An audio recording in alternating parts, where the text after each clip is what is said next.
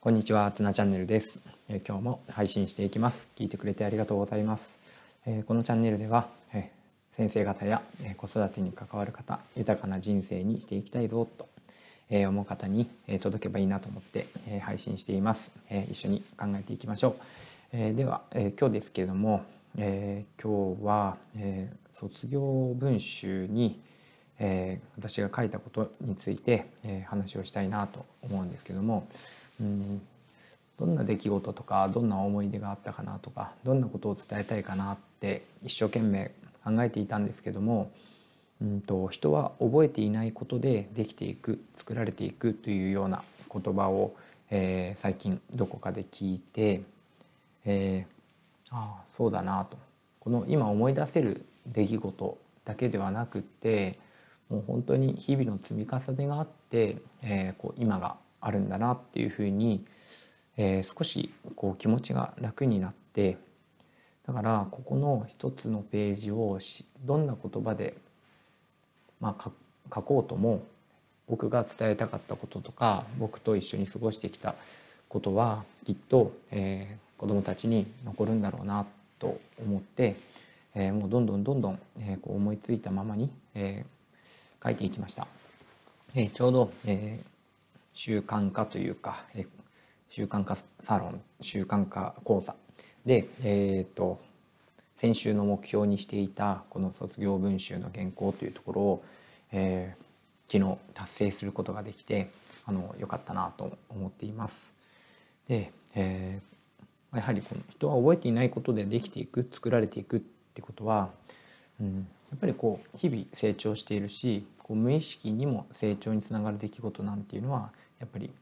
あるんだと思います。で、えー、と今回は、えー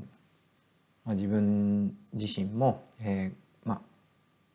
あ、考え自分の考えやクラスのみんなに伝えたいことをどんどん書き出しながら、えー、まとめてみました。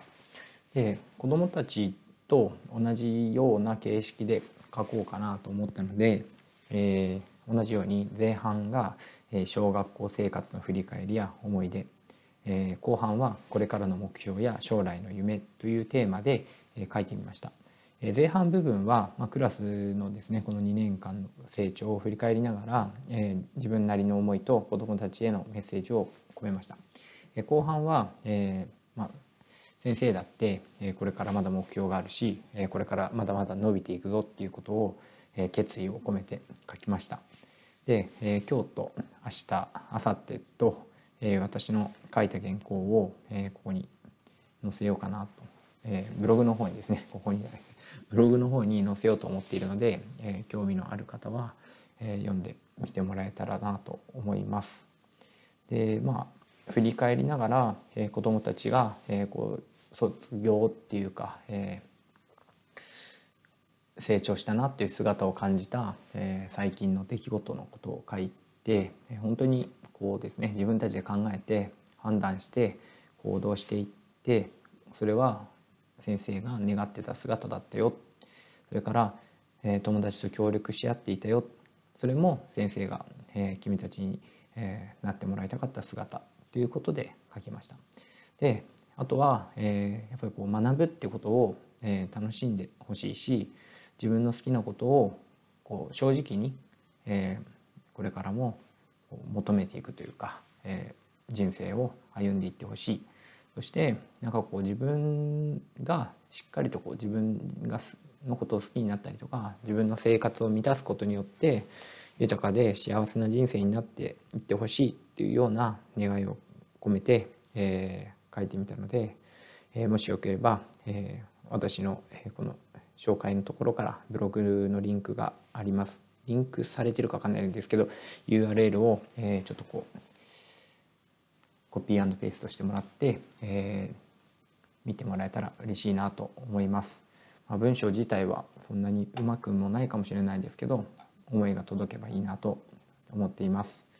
えー、ということで今日は、えー、人は覚えていないことでできていく作られていくっていうことなので、えー、何か強烈な印象とかそんなことがなかったとしても、えー、確実に日々一緒にいる一緒に生活している共に学んでいることで、えー、成長していってるんだろうなっていうこと、えー、だからなんかそんなここだけって思わなくていいかなってことを振り返ってみました。えー、今週、えー、1週間また、えー、明日から始まりますけど、えー、残りなんだかんだ言ってもう40日ぐらいしかないんですね。えー、ですので、うん、残りの40日も、えー、今までよりもやっぱりもっともっと濃い日を送っていきたいしまあ何かなんですかね特別な出来事がなくてもこうやって日々の積み重ねは確実に成長につながっていく卒業に向かっているっていうことを、えー、大事にしていきたいなと思います。えー、では今日も聞いてくれてありがとうございました。ではまた。